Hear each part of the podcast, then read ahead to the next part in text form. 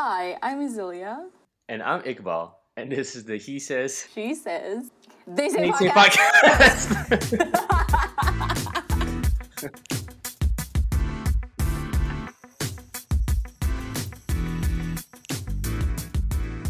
Welcome, guys, to today's episode of the He Says, She Says, They Say podcast. Our guest today is Rish Tandapani, a former banking and finance executive with experience working in Europe and the Middle East, now turned founder and CEO of Trinkle, a consultancy based in Southeast Asia. Welcome to the show, Rish. Thanks, Hi, Rish. guys. Appreciate it.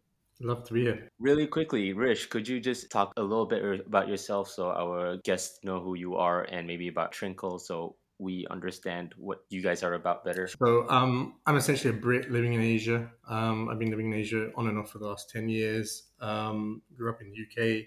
Spent most of my life in investment banking, um, pretty much Mhm. being a kind of corporate dweeb for quite a um, long period of time.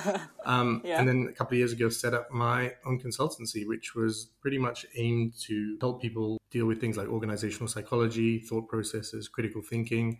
Um, Mm. And it's been going well. And you know, I, I love the fact that I'm doing it in Asia because I think it's it's not that common. One and and two, I think the the mix and mash of cultures here is just amazing, and um, that's something I wanted to be part of. And Trinkle Trinkle goes a long way into helping those things.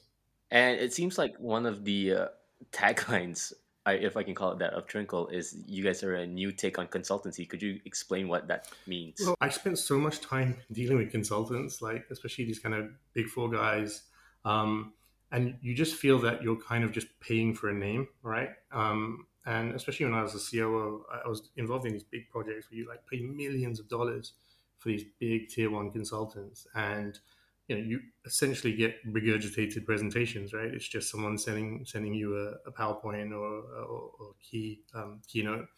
And so I was just like, well, you know, Yeah, there's that joke about consultants that if you ask them the time, all they do is take your watch and then tell you what the time is exactly. is. I mean, like stating stating the obvious, right? And and these guys get paid like Yeah. shitloads of money to state the obvious. And I was like, well, okay, I could probably get paid shitloads of money for stating the obvious faster, especially for SMEs and for kind of individuals. They kind of want a, a perspective of a big four, but without having a big four, if that makes sense. Um, and that's kind of what Trinkle aimed to Yeah. kind of bridge the gap on the on the corporate side. You know, Trinkle has done well during COVID because obviously some companies don't have the big bucks anymore to spend, right? So so they come to to guys like us who, who kind of just go in and give them a quick turnaround on on results and, and plans. I guess this leads me nicely into our topic of today. Trinkle, you guys specialize in organizational psychology. Our topic today, I guess, also deals quite a bit with organizational and institutional responses to a phenomenon that we've been seeing quite a lot of recently. Mm. And so, Rish, if we wanted to understand cancel culture as a phenomenon, I mean, it's so nebulous as a concept to begin with. How do we define cancel culture as we want to talk about it today? Cancel culture is essentially when a person has a kind of questionable or unpopular opinion and the public just decide to kind of shame that person or boycott them on the back of that opinion, right? And it's usually saved for kind of elitist uh, people or celebrities, um, but it can manifest its way into kind of John and Jane Doe of public life, right? So um, it's essentially this idea Yep. that you know you can shame and cancel anyone at will, um, and obviously, given the way tech works these days, um, it happens much more efficiently and, and super fast, right?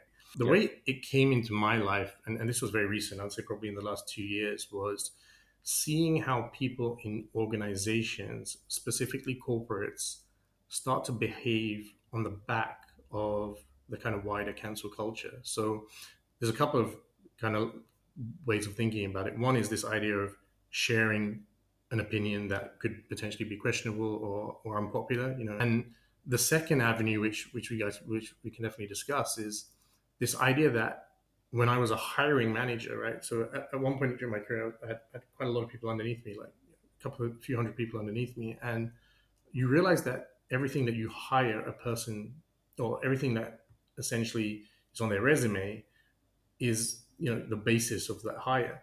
Now there could be things that have happened in yesteryear, like Yep. 20 years ago, 10 years ago, five years ago, you know, college or university, or even when they were kids that they did, which could permeate into your opinion about whether you hire them or not. And, and that's when it really clicked into my brain was just like, well, you know what?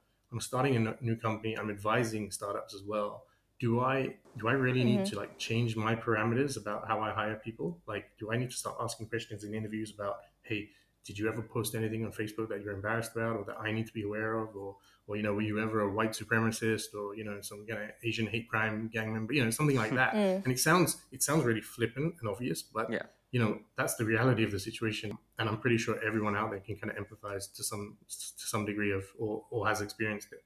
Yeah, I just want to add to uh, Rish's point where cancel culture, there's a sense of moral purity. As humans, we're like really complex. There are a lot of ambiguities, and it's just so insane to be in such a hurry to categorize people, particularly the ones that you don't know as a way of showing that you're on the right team. I think that you know I, I've seen this more and more kind of permeating Asia as well, like where we're we're in this kind of big conformity type of experiment where everyone is under some level of kind of peer influence, and I'm not sure that everyone who participates in cancel culture necessarily agrees with it, but they feel that they have to be part of it mm-hmm. just mm-hmm. to you know be on that bandwagon or, or, Yeah. or for them you know to prevent themselves being cancelled.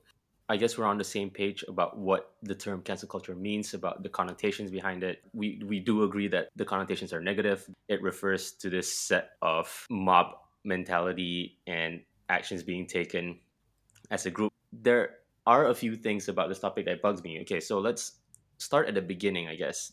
Cancel culture, the term itself started popping up, I guess, in the last few years. Apparently 2016, 2017, it it made its way from Tumblr to Twitter, and it was used in the context of problematic celebrities like Rish you were mentioning earlier. And Google started registering a huge uptick in the search results for the term because I guess we were in the middle of the Trump years. I guess cancel culture started popping up in response to a huge number of the violations we saw among public personalities. And so, Rish, are, how sure are we that cancel culture isn't just a reactionary force in and of itself to the excesses of personalities being canceled? Because, what, in the past few years, we've had very indefensible figures getting canceled, like Harvey Weinstein. I mean, this was part of the Me Too movement. Is cancel culture really as much of a boogeyman as people are making cancel culture out to be? It's not a coincidence that things like Trump, transgenderism, um, Black Lives Matters, all these type of social evolutionary events have happened at the same time. Wokeism has happened at the same time as cancel culture has taken off as a concept, right? So I think there's definitely an alignment of factors that have caused cancel culture to kind of propagate this this social evolution that we're going through. But I also feel that, in my opinion, that technology has just just exacerbated it right technology has been able to translate what is essentially an, a social evolution that would historically have taken many many years um, or, or generations to take place but it can happen in a matter of days and weeks now and i'm not necessarily sure it's bad right uh, my, my, my view on cancel culture the, the underlying drivers of why you may cancel someone are valid right but the actual canceling act itself is the, the problem I have. If I give you guys an example, like your 10 year old cousin goes to school and shouts some level of abuse, whether racial, sexual, to someone, you won't go and say cancel a 10 year old, right? The, the automatic reaction to that would have been, hey, you know what?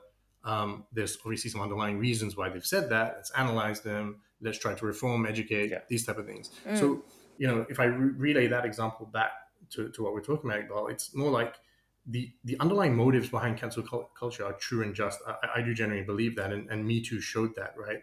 Um, but ultimately, how we then translate our ideologies into actionable, um, demonstrable kind of things that we do is what's worrying me. Azealia kind of hinted at this at the beginning, you know, as a human race, just we're naturally empathetic and reformative, right?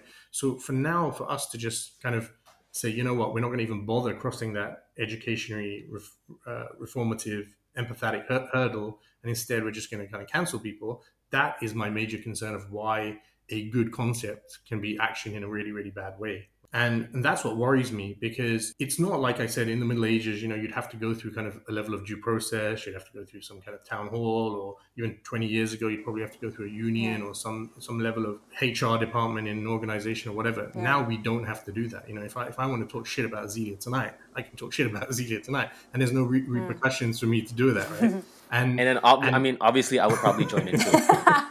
no, but that's true. This call out culture is founded on noble principles, right? The voiceless. Thanks to the internet, everyone now has a voice. And that has been helpful for those being brought to justice. Mm. But it's also worrying that the adoption of shunning, you know, is used as a universal tool of activism for harming others. I guess the world is forever changed. We have all these tools at our disposal, and cancel culture is the nuclear bomb. Once we created it, there's no going back. And once we have it, how do we use it properly? And on the one hand, yeah, it can end wars, but on the other hand, yeah, it can do so at the cost of the destruction of millions of innocent lives. So, Rish, you raised this point about technology and how cancel culture started cropping up in tandem with the development of these things that made it possible to cancel someone within a day. How much of this phenomenon is unique to our present day? Or you know did we did it exist previously and we just call it something different then? Because i feel like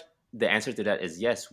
I guess in america they had their whole commie scare. All you had to do to get someone investigated by the cops was call someone a communist. I mean here even in malaysia to in present day cancel culture is primarily a thing that's been painted as a, a sin of the left but rightists love doing it in Malaysia. All they have to do is say someone insulted the king and that person will get questioned by the cops and even thrown in jail. It's unfair that this cancel culture has been pinned on the left and some equally effective variations of it have existed in the past and have been used by right-wing or conservative groups as well. What do you think about that, Rish? I, I, definitely think it's it's wrong to just pin it on the left. Um, you know, there, there, are enough examples to, that show the conservatives have, have, have done this to themselves um, within their own right wing environment for a period of time. But it's just even more polarizing on the left because they start to eat each other out, right? And and, and they start the cancelers cancel the cancelers and the, the recancelers cancel the cancelers and and and it and it and it just becomes an awkward political tool, right? So if you look at the America, uh, America now, um, Biden's kind of policy now is to just agree with anything that is woke, wokist, right? Or, or or lends itself to wokeism, and that's not because that's his opinion. That's because he's playing a political a political game. So I think the right have kind of drawn a line on this to an extent, but the left are just continually evolving into this kind of rapidly descending world of you know whatever's more woke, we will go after. Um, and and you can see this in, in some of their their election of officials, some of their policies, etc. And just going back to your point on big tech, so you know, cancel culture has existed from the dawn of time. I mean, essentially, it's very directly linked to political correctness, and tech has obviously expedited that. It's given people a, a medium where there's there's two major reasons, right? One is it's effortless, right? How, how much time does it take yeah. to send a tweet? And two, the anonymity of, of Twitter and Facebook and, and these type of platforms. Yep. And, and and that's the reality of the world we live in. And this premise that now we, we're in a society where it's guilty until proven innocent, that worries me because that is a foundational kind of value of, of being human. Most justice systems in the world, it is innocent until proven guilty. And the fact that we have yeah. we have kind of turned that on its head, that worries me a lot. Yeah. And and the other thing that, like going back to your point about, about tech, is we're kind of judge and jury now, right? Where in, in the past you flag your complaint, usually a layer on top that passes judgment on, on that that vent, that complaint. But now everyone is judge and jury. Yeah. Now, the Weins, the, the, the Harvey Weinstein thing is a, a, great example because he was canceled, and then you look at Bill Cosby, he was canceled, but they did categorically illegal things in terms yeah. of the law, and that was their ultimate cancellation. But yeah.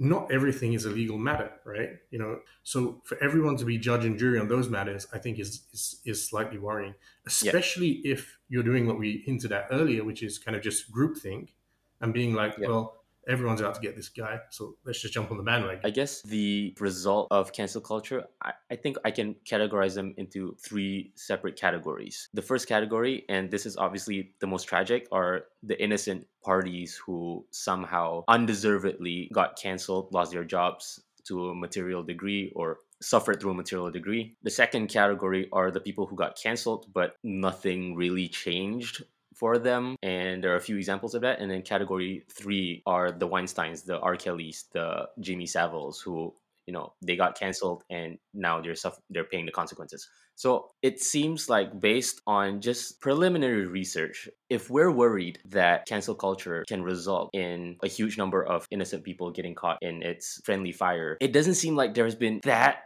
many instances of it compared to the number of cases of category 2 and category 3 of people who have either been canceled but not really suffered that much. And category 3 people who've been canceled and are suffering consequences because they've been canceled rightfully so. I tried looking up you know the instances of innocent people getting canceled.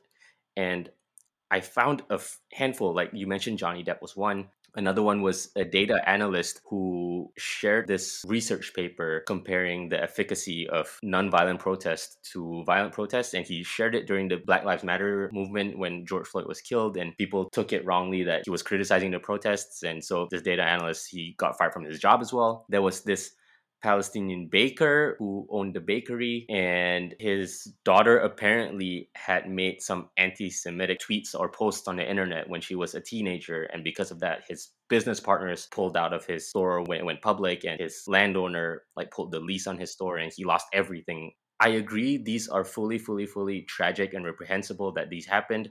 It's just for every one of this that happens, we can point to five instances of people getting canceled who have deserved it or who aren't suffering as much. You know, like J.K. Rowling, Kevin Hart, Dave Chappelle, Aziz Ansari, Boris Johnson. Trump got canceled so many times and he was still the president of the United States. Louis C.K. They still have wonderful careers in doing whatever they're doing. And then the ones who got canceled, again, the Weinsteins, the R. Kellys, Milo Yiannopoulos, Amy Cooper. There are so many more cases, it seems like, of people getting canceled who rightfully suffered the consequences or didn't suffer anything compared to the innocent people who suffered consequences. And so it seems like based on the evidence of it, it doesn't seem like cancel culture is as big a problem yet as people seem to make it out to be. I think the problem with using those examples, uh, just you know, off offhand, is the fact that the majority of those people who we say have not been affected but they've been attempted cancelled are rich, right? So you look at J.K. Rowling, you look at Trump, they have multi-billion dollar empires which literally need supporting, which need their pillars still in place because um, they represent the future of a lot of other companies. In, in J.K. Rowling's case, she she's very very well linked to both the movie and the publishing industry, so she needs to have a certain element of what partial canceling, should we say, right?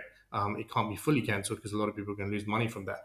I mean, my, my view on this is, yeah, we don't know enough about John and or Joe and Jane Bloggs on the street who are being cancelled because we don't care enough about them. You know, we, we care more about Johnny Depp, we care more about Trump, we care more about Harvey Weinstein, and the media naturally uses them as examples because they grab the attention. They're they're much more visceral, visual cases that that give us a bit more um, you know enjoyment in in, in reading. Yeah. It's also another interesting thing to what you view as being cancelled because for me, you know, I'm not a multi-billionaire, so losing millions to me is probably going to make net zero difference. it's like I don't have those millions. right.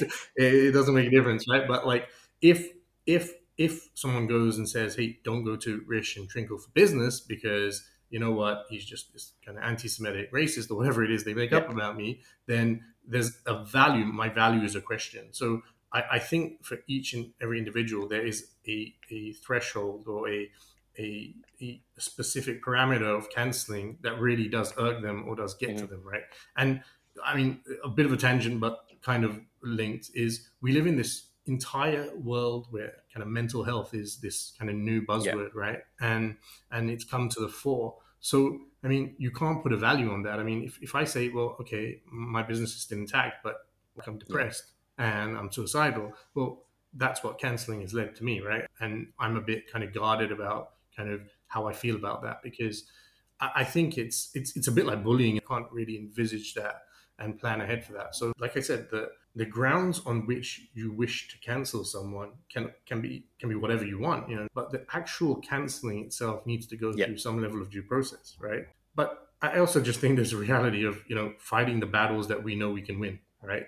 And I think this brings me on to my, my kind of next point, which is this, this new idea of my truth, yep, yep, yep. right? So whatever someone says is their truth, you can't question, right? And I think, Iqbal, going back to your point, one of the reasons a lot of people haven't been cancelled is because part of them is something that we don't want to argue about. So, you know, if it, if it was someone who was a racist but also a domestic violence, uh, uh, abused domestic violence person, you know, we don't want to bring up the fact that they're racist because then we have to deal with the fact that they were abused uh, or domestically abused at some point in their life.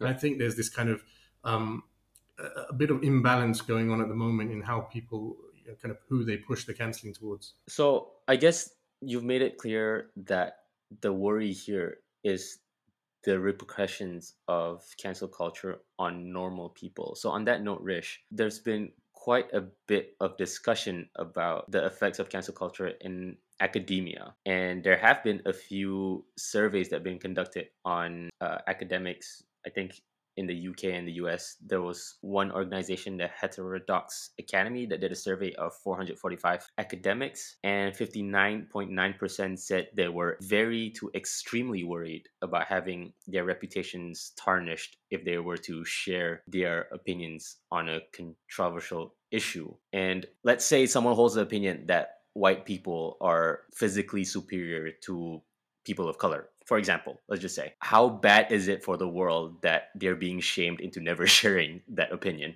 This goes back to this idea, you know, who is the actual victim of cancel culture? Okay. Because to me, it's not the individual, right? The actual victim of cancel culture is the idea that there may be a series of unshared ideas out there. Now, grant, granted, a lot of those ideas could be horseshit, and right. you know, like didn't want to give a personal experience, but I will. Um, sorry, sorry, we made you go there.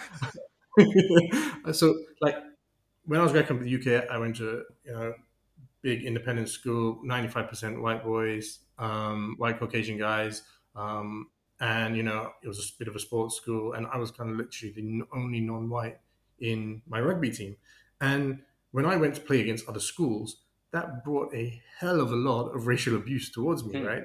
And and if so those guys who were racially abusing me at the age of 14 or 15 i mean that was the culture of england at the time in kind of the the mid late 90s early 2000s right? Yeah.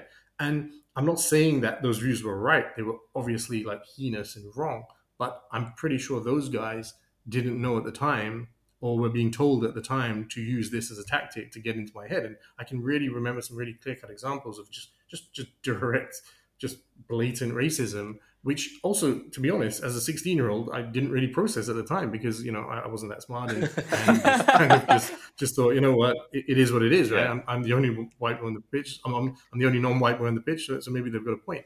And so this, this goes back to this idea of kind of moral, moral kind of relativism where we, we don't, you know, the, the, our, our morals and our, our views on society in the past do not necessarily represent where we are now and definitely won't represent we are where we are in the future.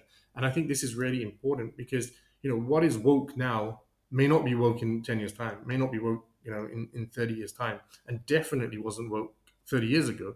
So we need to this is where the judge juror kind of analogy comes in because we can't afford to be judge and juror because if we did and we're basing everything on today's timeline and today's today's moral standard and this gold standard of, of, of um, you know, values and ethics, you know, we're going to be kind of in, in, in deep shit because, you know, there's a lot of people out there who are trying their best to reform, right? Yep. And and and our entire kind of prison system globally is based on this idea that people can change and reform, right? Otherwise, everyone would just probably be getting sentenced to death, yeah, right? And and if if and you know really horrible analogy to use and but if a rapist who's kind of raped 30 40 girls that our legal system has judged him to only have 20 years in prison because he could potentially reform and come back into public. You know whether that's right or wrong is, is a difference it's a problem with the legal system yeah but if we are able to forgive and forget that type of individual from a legal standpoint why the hell can't we forgive someone for just a bad tweet right? Or a, a ridiculously just flippant slip of the tongue or, or just an idea that is different to what the majority of people think. And, you know, your really great point on the heterodox academy guys, because these guys are supposed to be the kind of backbone of, of kind of modern education and, and pioneering this new wave of education that that allows free free thinking and discourse and all these, you know, 21st century ideals that we think we have. But actually, those guys are shit scared because end of the day, they need to go look after their kids and their wife, and you know they can't afford to take a chance with their salary, right? Malaysia is a really good example of this because there's a certain amount of government control in Malaysia, and, and and there's a certain amount of passiveness from the people, right? Let's just put it like that, and yeah. and eventually we're going to get higher on that curve, and we're going to have to come to a to a decision of you know do we want to be in, in a in a society where we promote conversation even if they're difficult conversations or do we want to be in a society that just says you know what screw the difficult conversations. Let's just, just let's just go with um, one train of, train of thought. And you know i see I, I i hate to single out countries but i see a bit of the latter in singapore. Like it's it's on one hand like this amazing kind of matrix like futuristic beautiful multicultural country and on the, on the other hand, like someone gets in trouble or gets fined like hundred thousand Sing dollar for for tweeting something negative about the prime minister, right? It's interesting that you shared your story with us, and if I may use that as an analogy, as a thought experiment about the kind of society we want to cultivate. Okay, so if we're presented with the choices of a society where our kids can go to school and engage in these different ideas, is that necessarily the choice we have to make between that one and then me as a parent deciding that oh i want my kid to go to a school where he won't be racially abused. It seems absurd to have to make that choice but it seems like if people are singling cancel culture out as this thing that's creating all these problems it seems like that's a choice we're ending up having to make. Well i think it is a choice we're going to end up having to make. I mean look if, if i had like a 10 year old kid or he, he or she comes and says well daddy you know people are talking about you know what do i think about to Donald Trump, but I really like Donald Trump, and I don't want to tell them that because they're all just going to, you know, screw me over in school the next day. Yeah. I mean, I, I, probably as a as a as a uh, worrisome parent would probably say, hey, you know what, just just ignore it, just don't talk about Donald Trump. It's not worth it. But but, but that's that's yeah. that that just doesn't that doesn't go with my ethical and moral makeup. You know, I, I want to bring. I, I would want my ten year old to be in a position where he or she can defend their, themselves and and and be in in a in a in a position where a they can persuade people that they're right, but also they could be persuaded that they're wrong, yeah. right? And yeah, and that's exactly what education is, right? Education. Well, sorry, that's exactly what learning is. It's that that ability to to have views, have facts, and see them in a variety of ways, or at least see them in a variety of um, from a variety of parameters in a variety of directions, right? it, the reason I, I mention this is because when you do think about the education system, you need a, a you need a it's a system so it's to an extent reasonably static and you need to know what you're teaching children if you're going to teach them that there's only two genders or do you teach them what it seems to be the trend politically because that's the politically inclined thing to do at the moment which is to say oh no actually there's a lot of gender fluidity going on and there's a hundred different genders yeah then you know you need to be in a position as a parent to say well actually legally or from a system point of view, you're going to be taught this, but actually, you know, you should go and research it more on yourself and, and do right. that. So I think it's a really tricky situation, but it, I think it goes down to ethics and morals. And where do you want your kids, your society, your community to be from a moral standpoint? And I just want my community to be able to talk to each other, regardless of of, of viewpoint or direction. That's an excellent way of putting it. Yeah, um, um, it, it can be really scary to say what you think. It's because you're immediately labeled as one thing. You know, there's there's an idea that seeing both sides of the story means you lack empathy. But what about you know the only way to move forward is to empathize with the stance or the opinions of people that we don't necessarily agree with. Like we see a lot of tweets going I refuse to talk to anyone who doesn't agree with my politics. You know, you can hate someone for what they stand for, but the hatred has to move beyond that because it's not realistic to say that to begin with. And the idea that one's politics is fixed for life is so silly. We are in a constant state of flux. I guess that's an interesting dilemma to bring up. So it seems like it's a red herring to discuss cancel culture as a moral phenomenon or as a reaction to these things without acknowledging that there are deeper moral concerns that gave rise to cancel culture in the first place. And uh, Rish, is there a way that cancel culture can be directed towards a more productive or fruitful outcome? Or are we on a collision course right now? Uh, oh, I think we're on a massive collision course. Um, I, I think I think the clue's in the name, right? Where the cancel is being talked about more than the culture. You know, if we we're, if we're going to go the kind of George Orwell 1984 route, which instead of being Big Brother, we're on the wall, we're all Big Brothers, and everything's authoritarian, then I think we're going to be in kind of deep trouble. And I think it's going to lead to a huge conflict where both sides just say they've kind of had enough, and you kind of have two kind of split cultures living in parallel, right? And one culture is obviously going to do more well than the other because the legal system is probably suited more towards the leftist wokists, right? So um, you you've, then you're going to have the conservatives and and the so-called free thinkers and free free speakers um, kind of battling to even have some level of credibility or some level of profession in the world because their views are not um, listened to or even even even indulged right? I think there's just two ways to refocus this whole thing. One is education right? We, we need to get in a position where people are better educated towards the whole social spectrum. So what happened before you know the history how why that sociology evolved why we're in that position we are today and how that may go you know into the future. So that that's one thing.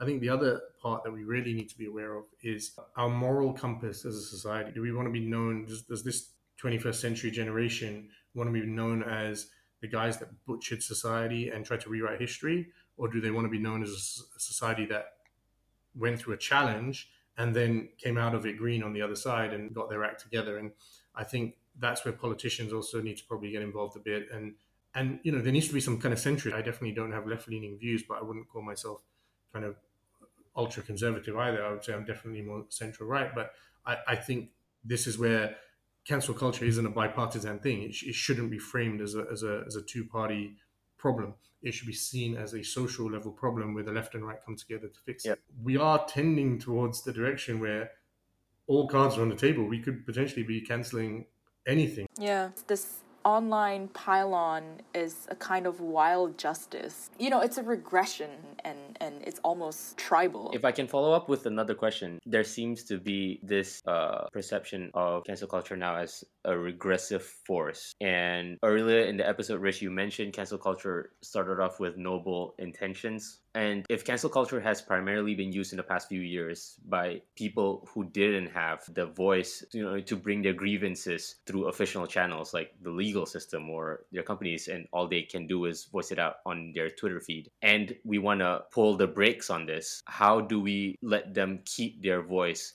while at the same time reining in the effects of cancel culture? By going through more systemic channels, right? Whether that's um, health associations, whether that's you know tribunals, whether that's your corporate structure. I mean, yeah, don't get me wrong; those don't always work. And you know, this this whole notion of systemic racism in, in the states at the moment shows that a lot of people don't think it works, right? So I, yeah. I get that not everyone is comfortable going through those channels, but uh, Azealia kind of hinted at this really, really well. She was, she, we don't want to weaponize everything. We're, we're, we're currently in a society where we're weaponizing pain, we're weaponizing feelings. Um, and that to me is just just horrible. We, we shouldn't be weaponizing them. We should be eh, empowering ourselves with them. We should be kind of being becoming a much more empathetic society. So I, I I think how do people get out of that habit? I think I think the big tech needs to be regulated. I, I, I, wasn't I wasn't a big fan of this kind of a year ago. I, I just thought people should just be able to say whatever they want online. But now that I see that you know that's kind of going out of control purely because of privacy issues and, and anonymous people just saying whatever they want they want what whatever they want. I'm mm-hmm. i'm more of a big fan of big tech getting together and thinking of ways of making it a much more fruitful technology right? A much more fruitful medium for people to engage ideas. Do you think um, that's possible without without sacrificing incredible amounts of privacy or those rights that we have currently no, I don't think it's possible, and I think that's going to be probably one, one of the biggest dilemmas of the next couple of years. Um, you know, Biden has mm. made it really clear in the states that he wants to to enforce a level new levels of restrictions on on, on the big firms, but um, whether he can do that without infringing on people's rights is is kind of is going to be a big question. I, I think he has to do it just purely because you know the fact that they can cancel or at least ban someone like Donald Trump from Twitter um, shows that you know you, you need to do something anyway, right? You can't just let that status quo kind of yeah. apply.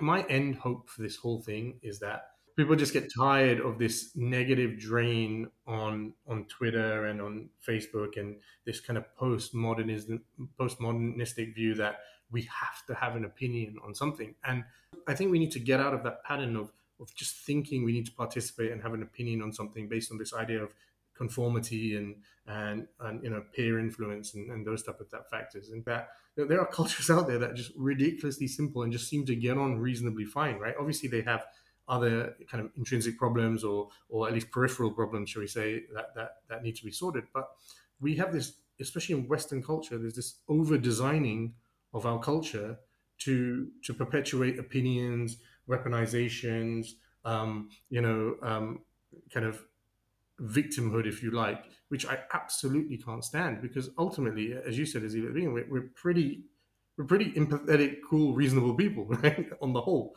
I think it's also like the kind of intellectual masturbation that is available to the West that the East probably don't really have time to think about. There's always this need to like fix something that's not themselves.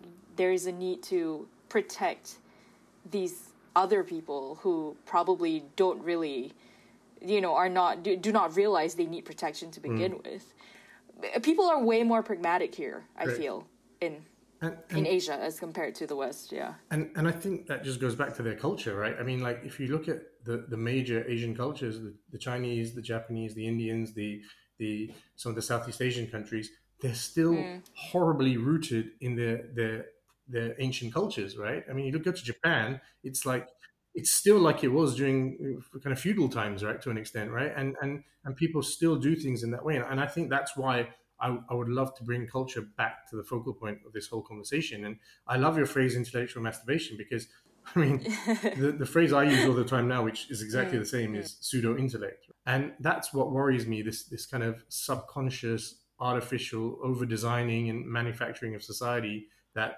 that worries that worries me a lot. So I, I love this. I love that idea of you know us these guys or this this circle of people intellectually masturbating you know these yeah. ideas just for the sake of it and and, and i think that's definitely yeah. something we need to um, pull the plug on cool i think we've covered most of our bases about today's discussion there's certainly a lot to think about and a lot more that we have to leave up to just seeing how things turn out uh Rish, any closing words you want to share just want to thank you both for for the opportunity. Um, I love the fact that um, the three of us in different places with different outlooks, different backgrounds are coming together to talk about these things, and hopefully people kind of zone in on this chat, and it encourages them to just have discourse and talk about things. Um, that's exactly why I started my company.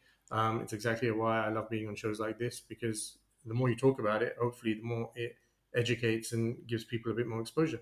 So thanks. I wonder how different this conversation would have gone if we had an audience on Clubhouse. Azealia would have been cancelled within half an hour.